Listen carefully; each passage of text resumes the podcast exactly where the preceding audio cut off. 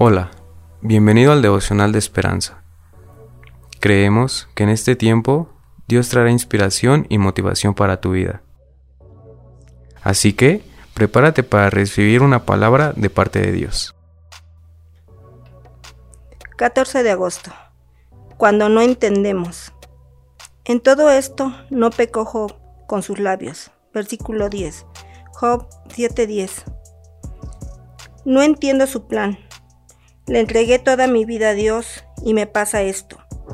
Este fue el mensaje de un hijo a su madre cuando su sueño de triunfar como deportista profesional quedó temporalmente descarrilado. ¿Quién no ha tenido alguna clase de, de, decepción inesperada que hace que nuestra mente se dispare a toda velocidad con exclamaciones y preguntas? Job 1.2 registra una serie de tragedias y contratiempos en la vida de Job. Humanamente hablando, si había alguien que calificaba para una vida libre de problemas, ese era Job. Y era ese hombre perfecto y recto, temeroso de Dios y apartado del mal. Job 1.1. Sin embargo, la vida no siempre resulta como quisiéramos, ni para Job ni para nosotros.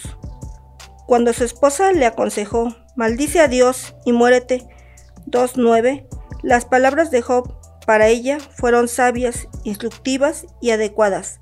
También para nosotros cuando suceden cosas, grandes o pequeñas, que preferiremos no enfrentar. ¿Recibiremos de Dios el bien y el mal no lo recibiremos? En todo esto no pecó Job con sus labios. Versículo 10. Con la fuerza de Dios, que nuestra confianza y veneración por Él permanezcan firmes cuando no podamos entender cómo está obrando en las épocas difíciles de la vida.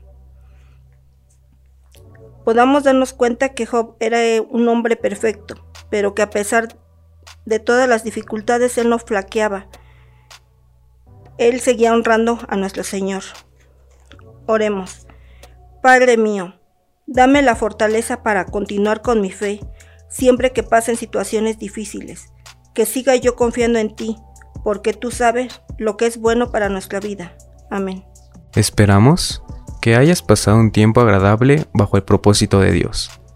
Te invitamos a que puedas compartir este podcast con tus familiares y amigos para que sea de bendición a su vida. Puedes seguirnos en Facebook, Instagram y YouTube como Esperanza Tolcayuca. Hasta mañana.